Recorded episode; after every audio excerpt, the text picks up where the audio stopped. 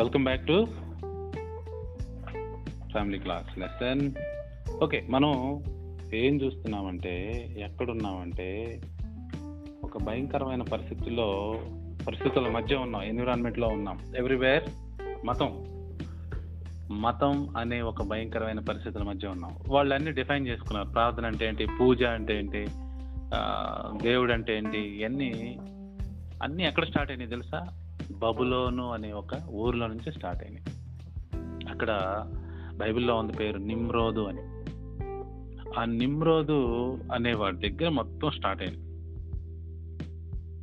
వాడు, వాని భార్య ఏంటి, వాళ్ళ భార్య ఆ నిమ్రోదును చంపేస్తుంది.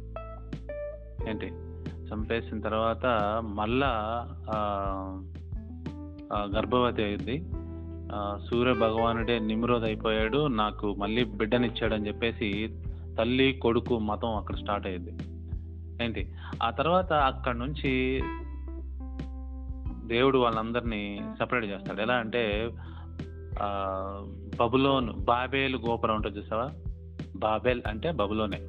ఆ బబులోన్ గోపురం కడుతూ ఉంటే దేవుడు మతాలు అంటే భాషలను తారుమారు చేస్తాడు. మనుషులందరికీ ఒక భాష ఇచ్చేస్తాడు. అంటే వాళ్ళు మాట్లాడే పరిస్థితి లేకుండా పోయి అందరూ తలాగుదారిని వెళ్ళిపోతారు. వాళ్ళు వెళ్ళిపోయేటప్పుడు ఏం జరుగుద్దంటే, ఆ యొక్క బబులోన్లో ఉన్న మతాన్ని ఎత్తుకెళ్ళిపోయారు నలుమూలల. ఆ ఇన్ఫర్మేషన్ అన్నమాట. అదే ఈ రోజున మనం చూడగలం. ఎవ్రీవేర్ ఏంటి, ప్రతిదీ మతం మతం మతం మతం మతం చాలా డేంజరస్ అండి. మనం మతానికి సొంత శక్తితో ఎదురు వెళ్ళకూడదు. ఎప్పుడు దేవుని శక్తితోనే ఎదురు వెళ్ళాలి, గుర్తుపెట్టుకోండి. ఏంటి, మతానికి ఏముంది, ఏదైనా సరే వేరే దానికి మనం కాదు కూడదు అని ఎదురు వెళ్తున్నా ఉంటే దేవుని యొక్క శక్తితోనే మనం ఎదురు వెళ్ళాలి, మాట్లాడాలి, డిస్కస్ చేయాలి. ఎందుకంటే religion has so much of evil power.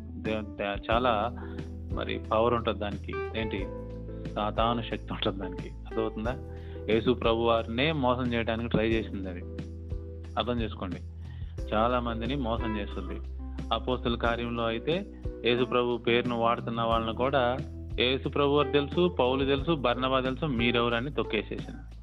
So అందుకే చాలా భయపడతామని కాదు, దేవునిలో ఉంటే భయం అవసరం లేదు. మనం జాగ్రత్తగా దేవుని యొక్క శక్తితో ముందుకు నడుచుకోవాలి. సో ప్రార్థన, ఆ దేవుళ్ళకి వాళ్ళు చేసే ప్రార్థనలో వాళ్ళు ఫుడ్ పెడతారు, ఆ దేవుళ్ళకి నైవేద్యం పెడతారు, ఏంటి అర్పణలు అర్పిస్తారు.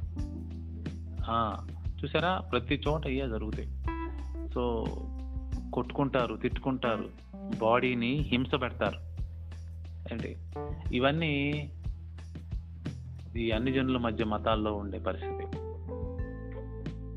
మరి పాత నిబంధన కాలంలో కూడా ప్రార్థన చేయటానికి ఆవశ్యకత ఎందుకు వచ్చింది అంటే, పిటిషన్ పెడతానికి.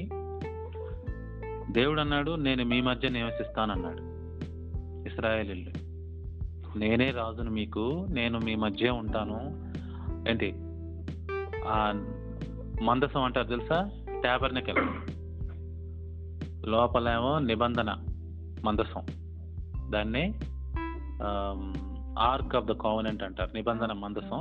దానిపైనేమో టాబర్నాకల్ అంటే గుడారం, ప్రత్యక్ష గుడారం అంటారు. ప్రత్యక్షంగా దేవుడు వాళ్ళ మధ్య ఉండటాన్ని ప్రత్యక్ష గుడారం అన్నారు. రకరకాల గుళ్ళు గోపురాలు కట్టలేదు అక్కడ.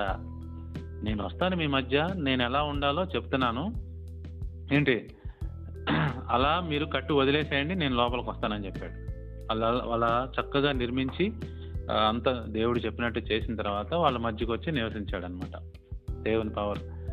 ఏంటి, అది చాలా డార్క్ రూము, పరిశుద్ధ స్థలం అంటారు. లోపల ఏముంటాయి, మందసం ఉంటుంది. ఎవరు పడితే వాళ్ళు వెళ్ళకూడదు, వెంటనే చనిపోతారు. అతి పరిశుద్ధ స్థలం అని లోపల ఉంటుంది. సో వాటి మధ్య ఉన్నారు కాబట్టి మరి ఎవరైనా చూడండి, ఈ రోజున నీకు రాజులని లేకపోతే పోలీసులని ఒక పిటిషన్ ఒక కేసు ఫైల్ చేయటం అని, ఇవన్నీ ఈ రోజున చాలా అడ్వాన్స్డ్ నాలెడ్జ్లోకి వచ్చాం కాబట్టి ఎంత ఇన్ఫర్మేషన్ ఉంది. ఆ రోజున తాదలేదు, తూదలేదు, అన్నీ దేవుడే చెప్పాలి. వాళ్ళకి చెప్పాడు, మీలో ఒకడు రండి నా దగ్గరికి, ఏంటి సంవత్సరానికి ఒకసారి రండి, పాపాల నిమిత్తం ఒక నిర్దోషమైన ఒక గొర్రెపిల్ల రక్తం తీసుకురండి, ఏంటి నా మందిరంలోకి రండి, అప్పుడు నేను మీ పాపాలన్నిటిని క్షమిస్తాను, మీరు నేను చెప్పిన ఈ ఆజ్ఞలన్నీ పాటించాలి, నేను రాజుని మీ మధ్య ఉంటున్నాను. చూడండి, ఆ ఫోటో కూడా చూస్తే మీకు అర్థమైంది.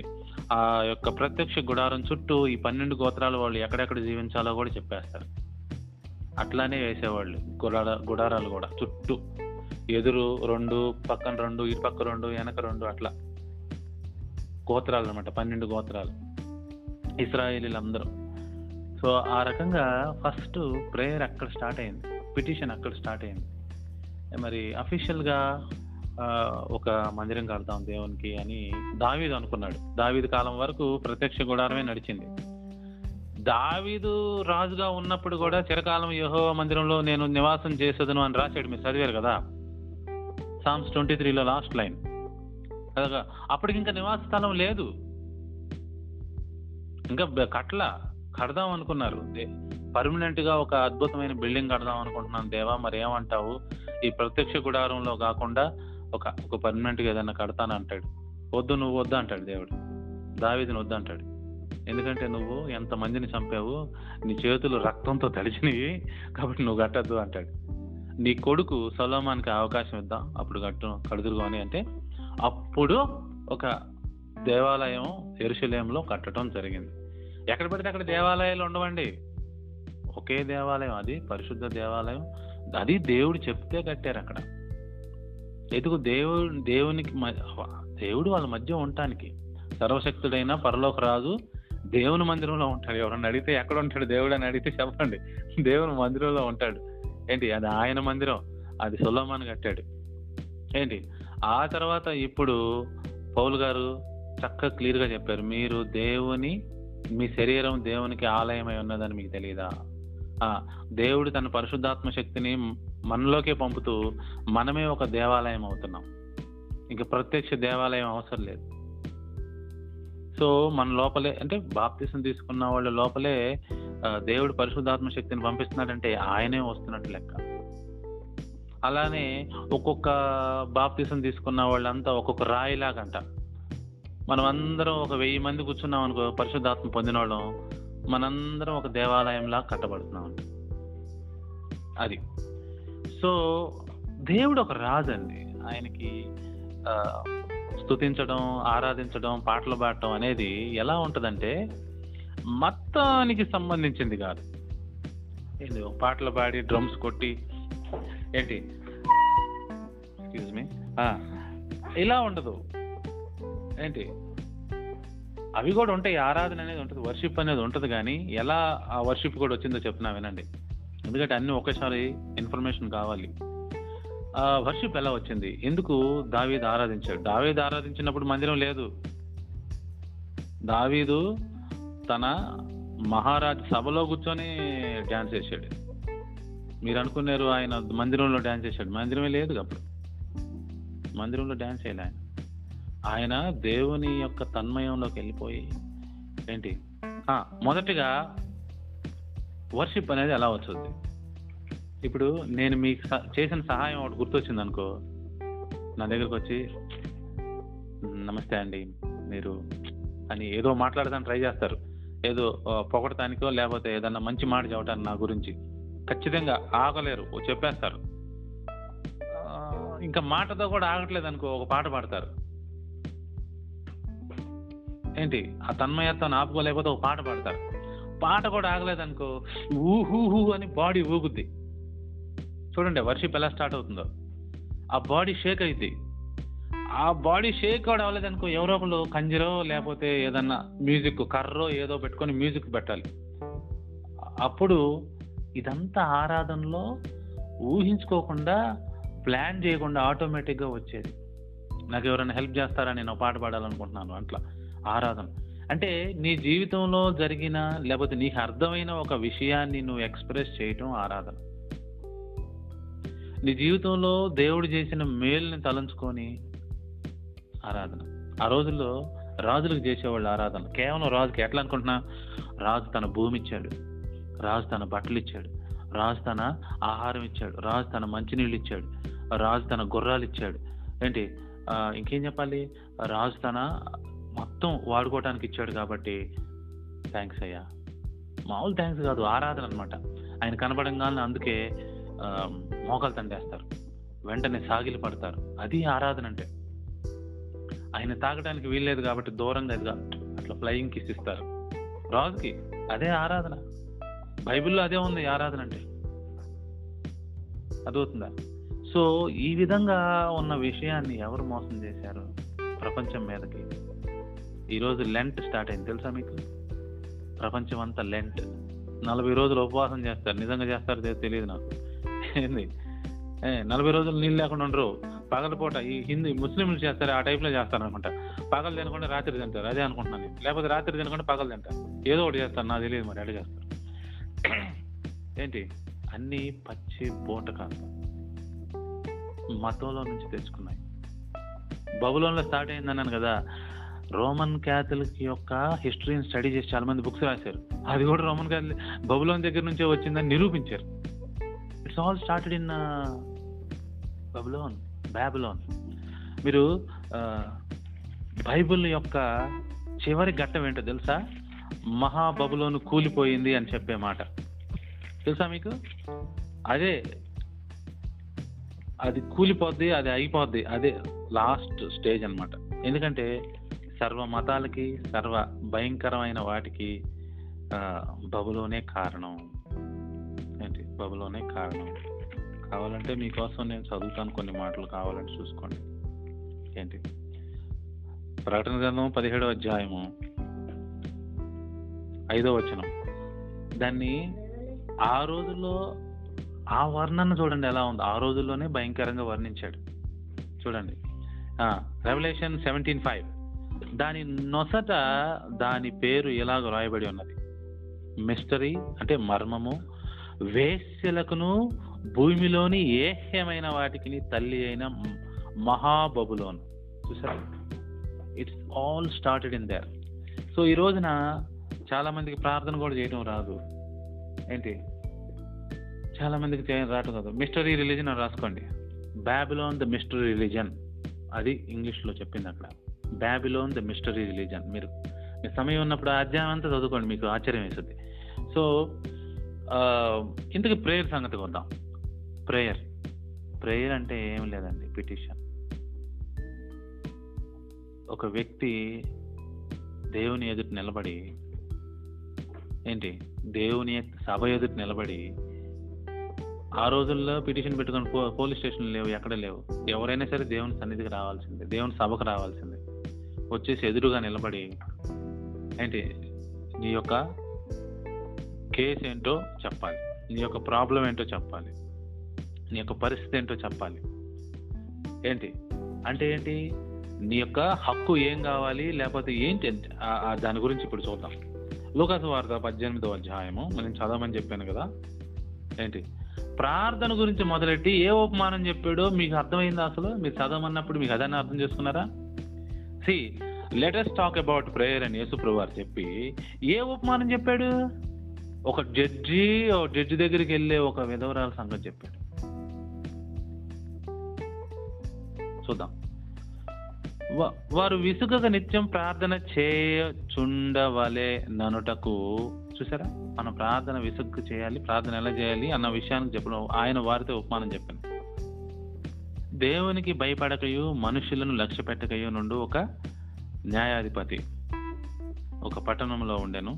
ఆ పట్టణంలో ఒక విధవరాలు ఉండేది. చూడండి, 2 క్యారెక్టర్స్ మన ముందుకు తీసుకొస్తున్నాడు.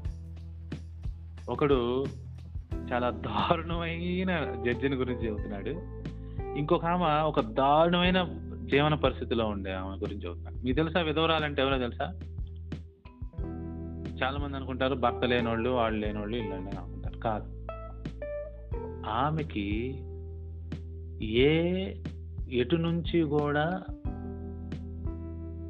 జీవనం, కడుపు నింపుకోవటానికి ఆసరా లేని వారు విధవరాలంటే తెలుసా? భర్త చనిపోయిన వాళ్ళు, భార్య చనిపోయిన వాళ్ళు కాదు నిజమైన విధవరాలంటే. సో ఎటువైపు నుంచి కూడా ఆమెకి ఆమె జీవనోపాధికి ఆసరా లేదనమాట. ఏంటి ఈ రెండు క్యారెక్టర్ని తీసుకొచ్చాడు చూసారా యేసుప్రభు వారు. ఒకడేమో ఎవరికి భయపడని రెక్లెస్ జడ్జి అనగానే ఏం గుర్తు రావాలి? లా గుర్తు రావాలి. లా ప్రకారం జడ్జి వర్క్ చేస్తాడు. ఒక లా లేదే జడ్జి లేడు, జడ్జిమెంట్ లేదు. Judgement is always based on law. అలాంటి ఒక న్యాయాధిపతి, ఒక ఇలాంటి ఒక విధవరాలు, దీన్ని ఏమంటారంటే ఈరోజు అన్ని రాష్ట్రాల్లో ఇస్తున్నారు ఇస్తావా, ఏమంటారు దాన్ని? ముసలికి ఇచ్చేదాన్ని పెన్షన్. ఏంటి తన పెన్షన్ కోసం వస్తుంది ఆమె, దాన్ని ఏమంటారు? లివింగ్ ఆన్ సోషల్ అంటారు, సోషాలిటీ అంటే అంతే కదా, social welfare, living on welfare అంటారు. రాసుకోండి, old people are live on welfare, social welfare. ఇప్పుడు ఏం చూసారా, సోషల్ వెల్ఫేర్ డిపార్ట్మెంట్ అని ఎస్సీ వాళ్ళకి ఉంటాయి. దాని అర్థం ఏంటో తెలుసా? గవర్నమెంట్ ప్రొవైడ్ చేస్తేనే తప్ప వాళ్ళకి తినటకు ఏమీ లేదు అని అర్థం. సోషల్ వెల్ఫేర్ డిపార్ట్మెంట్ అంటే ముందు social welfare department, which means social welfare department is equal to government provided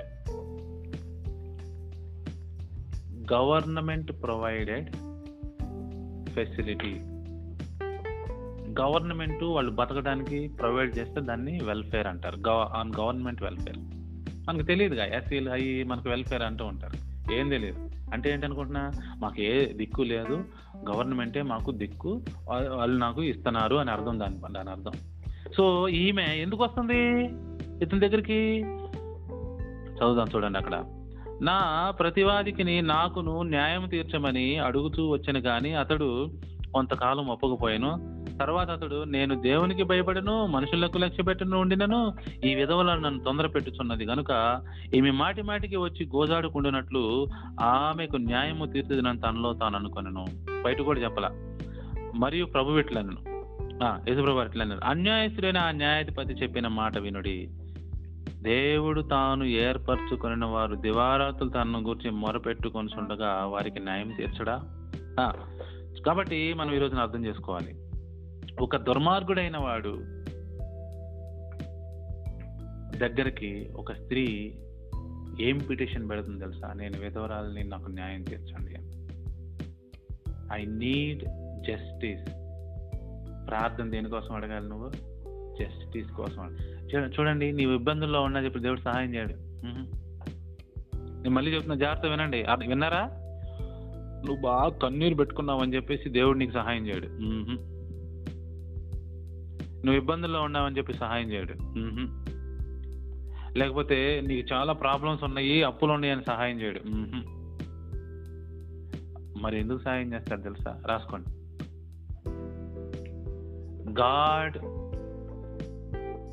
God is a righteous judge. దేవుడు అంటే మన దేవుడు పరలోకరాజు ఒక నీతిమంతమైన న్యాయాధిపతి. ఆయన ఏం చేస్తాడు తెలుసా? He gives judgment. మనం దేవుని ఎదురుకి వెళ్ళి ఏం అడగాలి ఇంతకు తెలియలేదు మీకు. ఇంకా మళ్ళీ చెబుతున్నా, జాగ్రత్త వినండి. ఆ రైట్యస్ దగ్గరికి వెళ్ళి మనం అడగాల్సింది ఏంటి తెలుసా? మన హక్కులు. అర్థమవుతుందా? We need to ask next. Prayer or petition is equal to small letter is equal to prayer or petition is equal to demanding our rights.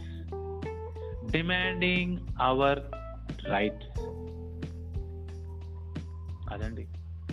Police station దగ్గరికి వెళ్ళి కేసు పెట్టామనుకో, ఇది మీరు చల్లదని తీసేస్తాడు.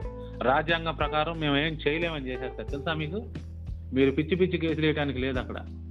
ఏంటి వాడు ఎఫ్ఐఆర్ ఫైల్ చేయాలంటే నువ్వు వేసే కేసు రాజ్యాంగం ప్రకారం ఉండాలి, ఏదైనా సెక్షన్లోకి వెళ్ళాలి. మర్చిపోయా, ఈ సెక్షన్లోకి వెళ్తుందని వాడు చెప్పాలి, నువ్వు చెప్పాలి, లేకపోతే వాడన్నా తెలుసుకోవాలి. ఏ సెక్షన్లోకి వెళ్ళకపోతే అది కేసు ఫైల్ చేయడు. సో నువ్వు ప్రేయర్ ఏం చేయాలి? ప్రేయర్ గురించి మాట్లాడితే యేసుప్రభు వారు న్యాయము, జడ్జి, విధవరాలు అంటాడేంటి? ఏమైనా అర్థమవుతుందా మనకి? మళ్ళీ మళ్ళీ విసుగుగా ప్రార్థన చేయాలి అంటున్నాడేంటి? ఓ మానవులారా, మీకున్న హక్కులు మీకు తెలుసా? యేసుప్రభువు చెప్పాడు, ఏం తిందుమా, ఏం త్రాగుదామా, అసలు దీని గురించి మీరు చింతపడద్దు అని. ఎందుకో తెలుసా? అవి మన లిస్టులో లేవు, అవి దేవుడి లిస్టులో ఉండే, ఆయనే ప్రొవైడ్ చేయాలి. అందుకే ఆయన చెప్పాడు. ఈ రోజున మనం ప్రేయర్ చేయాల్సింది ఏంటో తెలుసా? ప్రభువా, నా హక్కు ఏంటి? నేను నీ బిడ్డని. ఏంటి? నాకు తినుటకు, ఉండుటకు, నివాసం చేయటకు అన్నీ నాకు రావాలి. నా హక్కు. ఇంకో హక్కు యేసుప్రభువు వారు ఏమిచ్చారు తెలుసా? నేను చేసిన ప్రతి పాపానికి క్షమాపణ కావాలి. యేసుప్రభువు వారు ఇంకో హక్కు ఇచ్చాడు ఆయన మీకు, మనందరికీ.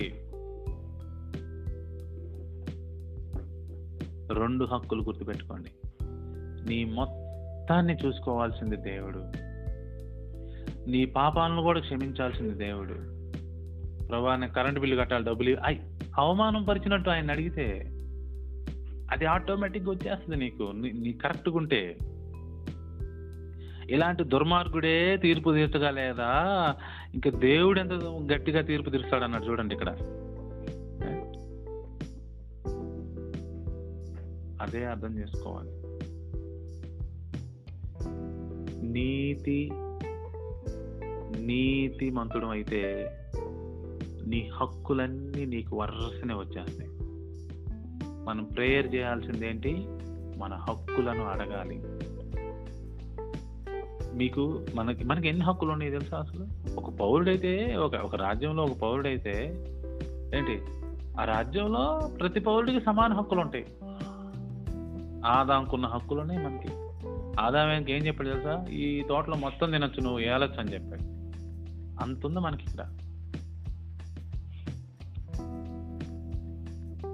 అర్థమవుతుందని చెప్పే విషయాలు. త్వరగా న్యాయం తీరుస్తాడు దేవుడు మీరు కనుక. అందుకే నీతిమంతుని ప్రార్థన బహుబలం కలది, బలశక్తివంతమై ఉంటుంది అని. నీతిమంతుడు ప్రార్థన చేస్తే దేవుడు వెంటనే కదులుతాడు. ఎందుకో తెలుసా? వాడు కరెక్ట్గా జీవిస్తాడు ఆజ్ఞల్లో. అలాంటి వాడు పిటిషన్ పెడితే చాలా పవర్. అర్థం చేసుకోండి. ఇప్పుడు ప్రార్థన అనగానే ఆయన ఏం చెప్తున్నాడు? మతంలో ప్రార్థనలు లేవు, మోకాళ్ళ ప్రార్థన, కన్నీటి ప్రార్థన, అబ్బే అయ్యేవి లేవు. మీరు ఏడిస్తే దేవుడు ఇస్తాడు అనుకుంటే ఇంకేముంది? ఏంది, ఆడవాళ్ళందరికీ ఇవ్వాలి కదా దేవుడు. ఓ తెగ ఏడుస్తారు, మరి ఏంది, ఎక్కడి నుంచి వస్తే తెలియదు కన్నీడు. I think it's gonna rain అనాలి కదా టోనీ. మన టోనీ అంటాడు జనీని, daddy I think it's gonna rain now అంటాడు. అట్లా ఇంకొక దానిలోకి అక్కడ ఆయన చివరి మాట నేను చెప్పగల తర్వాత చెప్తాను. మేము మనిషి కుమారుడు వచ్చినప్పుడు ఆయన భూమి మీద విశ్వాసం కనుగొన్నా అని. అర్థమవుతుందా? సో తామే నీతిమంతులమని తమ్ము నమ్ముకొని ఇతరులను తృణీకరించు కొందరితో ఈ పని. కొందరు వారే రైట్స్ అనుకుంటారు, వారే కరెక్ట్గా ఉన్నారనుకుంటారు. దేవుని చూడండి, మనం ఎప్పుడైనా ఒక మోసంలో ఉండద్దు. నేను ఇంత కరెక్ట్గా ఉన్నాను కదా, నాకేం రావట్లేదండి అనద్దు. నువ్వు దయచేసి నువ్వు కరెక్ట్గా ఉంటే నీకు అన్నీ వస్తాయి. నేను ఇంత నీతిమంతుడిని కదా, ఏంటి నేను ఇంత మంచివాడిని కదా, మరి నాకు రావట్లేదేంటి, ఇవన్నీ నువ్వు సరిగ్గా లేవు అంతే. ఉదాహరణకు చెప్దాం. ప్రార్థన చేయటకి ఇద్దరు మనుషులు దేవాలయంలోకి వెళ్ళిరి, ఒకడు పరిసయుడు, ఒకడు సుంకరి. ఏంటి పరిసయుడు అంటే? ఒక పేరు మోసిన గొప్ప teacher, law teacher of law అనమాట, ధర్మశాస్త్రాన్ని బోధించేవాడు, గొప్పవాడు. రెండోవాడేమో సుంకరి. సుంకరి అంటే ట్యాక్స్ కలెక్టర్, అంటే తప్పులు, నార్మల్గా తప్పులు చేసేవాడు. ట్యాక్స్ కలెక్టర్స్ అంటే అందరి దగ్గర లాక్కొని పోయేవాళ్ళు. ఏంటి లాక్కోవటమే, ఎందుకంటే వాడి దగ్గర రాజు అధికారం ఉంటుంది. ఏంటి రాజు అధికారం ఉంటుంది కాబట్టి ఎదురు చెప్పకూడదు, వాడికి ఏం కనపడితే అది ఎత్తుకెళ్ళిపోతాడు. ఏంటి లేకపోతే నీ మీద కంప్లైంట్ చేస్తాడు రాజుకి, అవుట్ నో. సో అందుకని వాడు దుర్మార్గుడు. సో వీళ్ళిద్దరు ప్రార్థన చేస్తున్నారు చూడండి. మరి వాళ్ళు ప్రార్థన చూసారు ఎట్లున్నాయో. దేవా, నేను చోరులను, అన్యాయస్తులను, వ్యభిచారులను, ఇతర మనుషుల వల్లే నైనను, ఈ సొంకరవైనను ఉండక నీకు కృతజ్ఞతాస్తుతులు చెల్లించుచున్నాను. వారానికి 2 మార్లు ఉపవాసం చేస్తున్నాను, నా సంపాదన అంతటిలో 10వ భాగం చెల్లిస్తున్నాను అని తనలో తాను ప్రార్థించుతున్నాడు. అన్నీ చక్కగా పాటిస్తున్నానని చెబుతున్నాడు.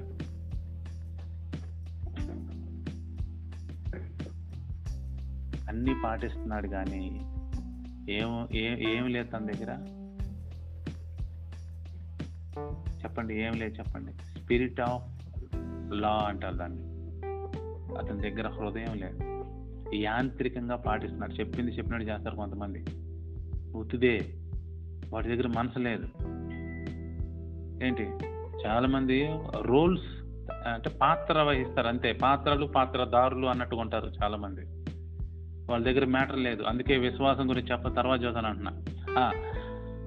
ఇంకొక అతను చూడండి, సుంకర దూరంగా నిలబడి ఆకాశం వైపు కన్నులెత్తి చూచుటకైనను ధైర్యం చాలక ఏని రొమ్ము కొట్టుకొనుచు, దేవా పాపినైన నన్ను కరుణించమని పలికెను. ఏమన్నాడు? Simple word. నాకు ప్రాబ్లమ్స్ కారణం ఏంటంటే నేను పాపం చేశాను, అంటే నీ యొక్క లాని నేను అతిక్రమించాను, దయచేసి నన్ను క్షమించు, మీ లాని మళ్ళీ ఫాలో అవుతాం కరెక్ట్గా. అర్థమవుతుందా? మొదటోడు ఏమంటున్నాడు? ఇది పోయి శంకరవేళకు నేను లేను ప్రభా, చూసావా నేను ఇది వేలకలాగా లేను, ఆలకలాగా లేను, నేను గొప్పగా గర్వం అహంకారం కూడా ఉంది అతని దగ్గర. ఏంటి వీళ్ళకిలాగా లేను వాళ్ళకిలాగా లేను, చాలా నీట్గా ఉంటున్నాను, గొప్పోడిని నేను, అన్నీ చక్కగా చేస్తున్నానని కొంచెం అహంకారం అనమాట. సో వాళ్ళిద్దరిలో యేసుప్రభు వారి జడ్జిమెంట్ చూడండి.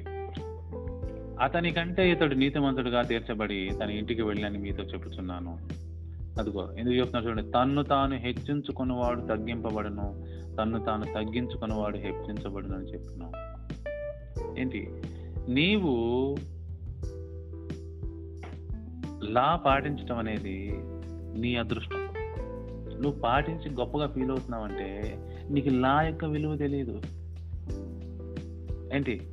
లా విలువ తెలియదు, దేవుని యొక్క ఆ యొక్క మనసు తెలియదు, ఏంటి నీ భవిష్యత్తు ఏమీ తెలియదు. నీకు అహంకారంతో నిండిపోయింది నీ హృదయం.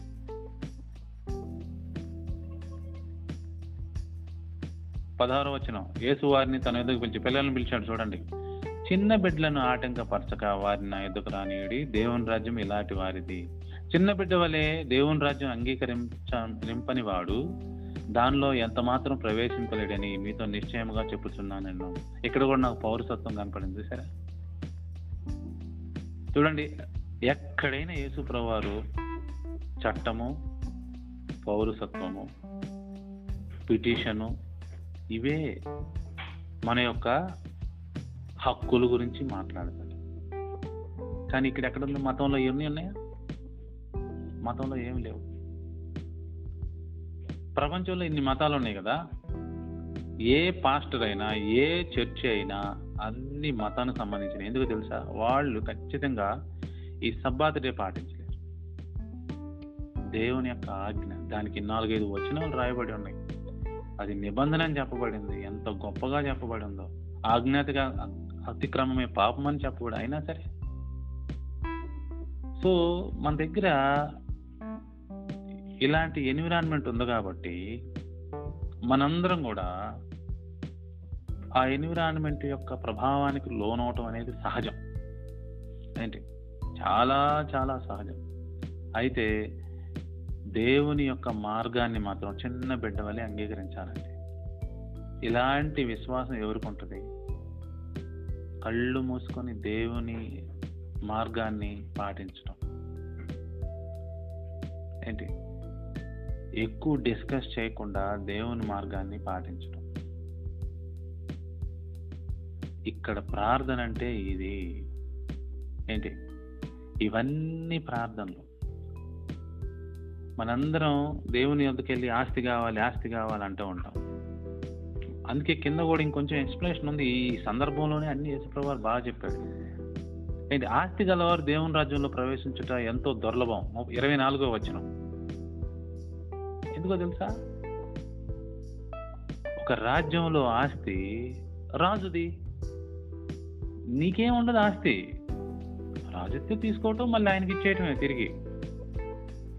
ఏంటి? అలా కాదని నువ్వు కొంత ఆస్తిని దాచిపెట్టుకున్నావు అనుకో, అలా దాచిపెట్టుకున్న వాళ్ళు, నేను 5-6 ఇన్సిడెంట్స్ ఉన్నాయి నాకు పాత నిబంధనలో, అందరు నాశనం అయిపోయారు.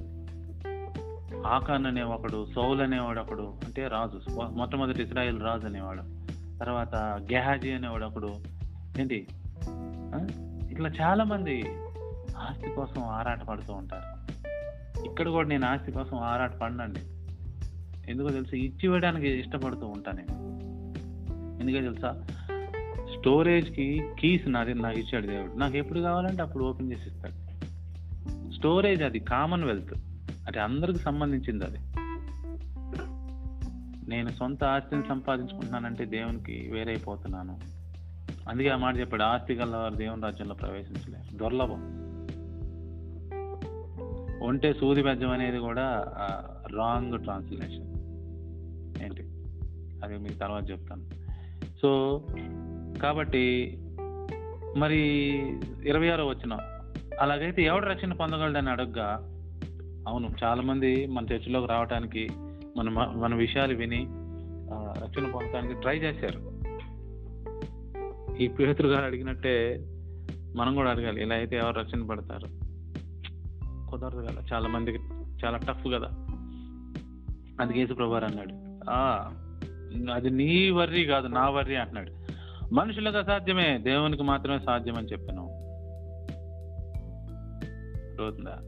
సో కాబట్టి మనందరం అర్థం చేసుకుందాం ఈ రోజున, ప్రేయర్ అంటే కళ్ళు మూసుకుంటే మీకు వచ్చే ఆ ప్రేయర్ కాదు, మన హక్కులను మనం అడిగే ప్రేయర్. ఉపవాసం ఎందుకు చేయాలి తెలుసా? ఏంటి ఉపవాసం ఎందుకు చేయాలి చెప్పండి?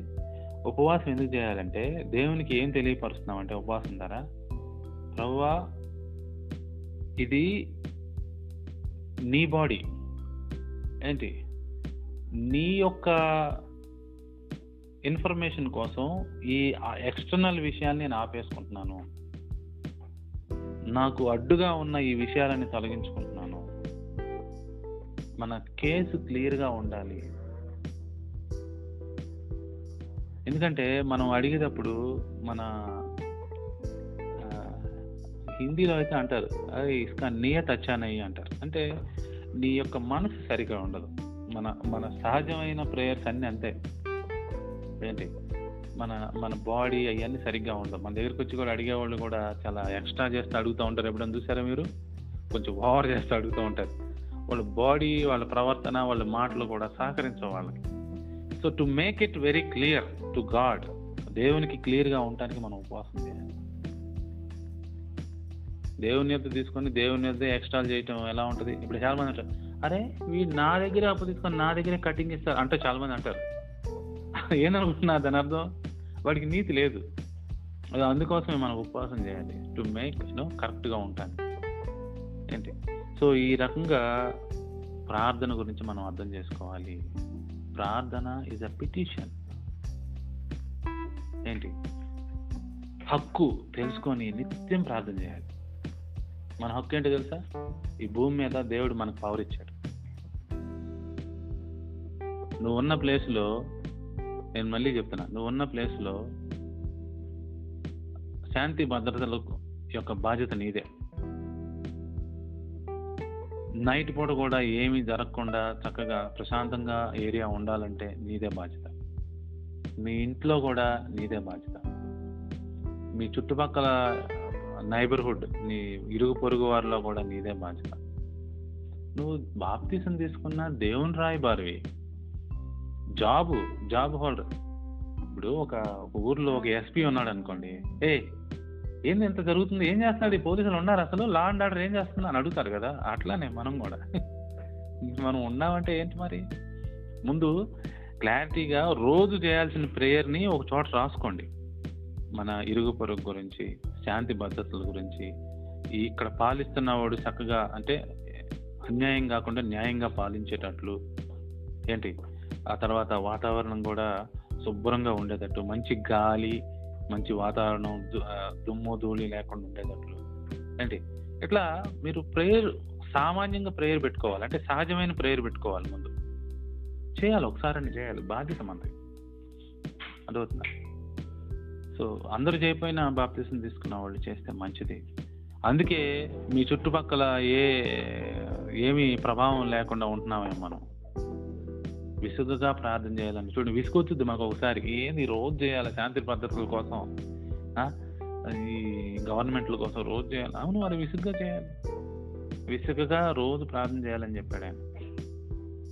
అది మన డ్యూటీ. ప్రేయర్ అంటే petition, we have to say it with our mouth. మనం నోటితో చెప్పాలి. అప్పుడు ఇట్లేమి రాసి మనం పిటిషన్ పెడతలా, నోటితో చెప్తేనే వెళ్ళిపోతుంది దేవుని దగ్గర. సో ప్రేయర్ అనగానే it's a judgement. You are asking a petition. ఏంటి దేవుడు చక్కగా ఇప్పుడు కింగ్ దగ్గరికి వెళ్ళిన వాళ్ళు కింగ్ కూడా ఏదైనా ఇవ్వాలి ఆ ప్రేయర్లో. అందుకే ప్రభువా థ్యాంక్స్ ప్రభువా అని చెప్పేది. ముందు థ్యాంక్స్ చెప్తాం అన్నాం. థ్యాంక్స్ చెప్పిన తర్వాత మనం ప్రార్థన మొదలెడతాం. అందుకే మీకు ఇంకో వచనం చదువుతాను. ఫిలిప్పీలకు రాసిన పత్రిక ముగిస్తాను ఈ వచనం చదివి. 3వ అధ్యాయము 4వ అధ్యాయం.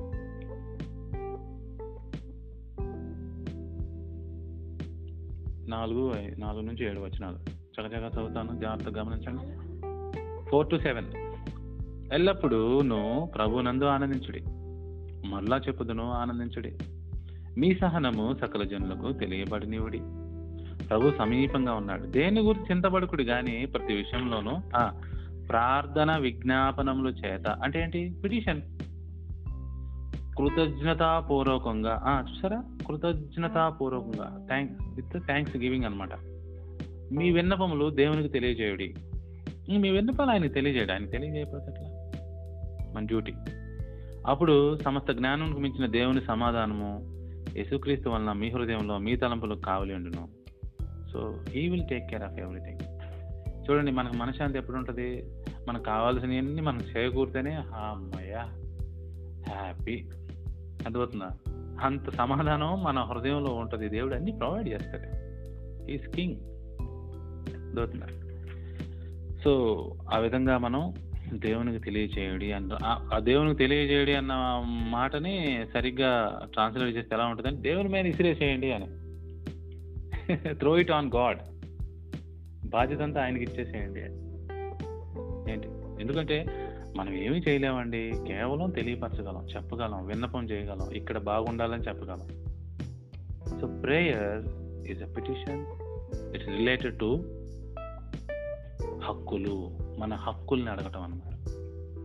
మనందరూ మన హక్కుల్ని, ఉదాహరణకి ఇంట్లో ఒక పిల్లవాడు తండ్రిని ఏం అడుగుతాడు చెప్పండి, వాడు హక్కు అడుగుతాడు. వాడు గోజాడు, కన్నీళ్ళు పెట్టి ఉపవాస ప్రార్థన చేయడు, వాడు హక్కు అడుగుతాడు.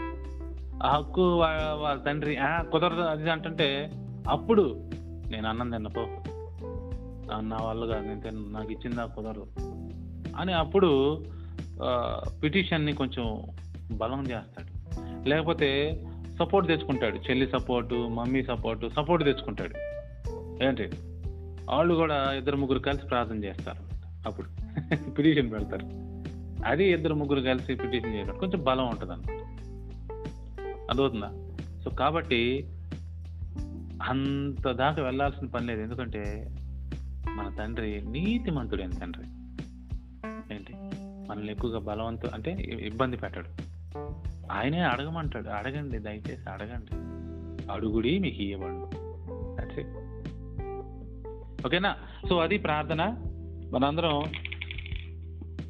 మీరు నిజంగా ప్రార్థన ఏంటో తెలుసుకోగలిగితే మీకేం ఇబ్బందులు ఉండవండి. నన్ను అడిగితే మీకు కావాల్సింది, పని కావాలంటే పని వచ్చేది, డబ్బులు కావాలంటే డబ్బులు వస్తాయి, ఈవులు కావాలంటే ఈవులు వస్తాయి, అన్నీ వచ్చేస్తాయి. కేవలం ప్రార్థన అంటే ఏంటి, దాన్ని ఎలా చేయాలి, ఏంటి నేను ఆ ప్రార్థన చేయడానికి అర్హత ఎలా సాధించాలి, ఇవి తెలుసుకుంటే చాలు, అందరూ హ్యాపీగా ఉంటారు, మనశ్శాంతికి సమాధానంగా ఉంటారు. చూస్తుందా, అట్టిపండు వలిసినట్టు చెప్పకూడదు, ఇంతవరకే చెప్పాలి, మీరు సరి చేసుకోవాలి మీ జీవితాన్ని, ఓకేనా. ప్రార్థన చేసుకుందాం, తల వంచండి. Our heavenly father, we thank you so much for this wonderful class. తండ్రి, నీ కృపలో నీ దయలో మమ్మల్ని ఎంతగా ప్రేమించి మాకు కావలసిన జ్ఞానమును వివేకమును ప్రసాదించుతున్న విధానాన్ని బట్టి వందనాలు స్తోత్రాలు చెల్లిస్తూ ఉన్నాం. ఈ యొక్క అద్భుతమైన అవకాశాన్ని బట్టి మీకు వందనాలు. నీకు మరొకసారి థ్యాంక్స్ చెప్పుకుంటున్నాం ప్రభా. You have given everything.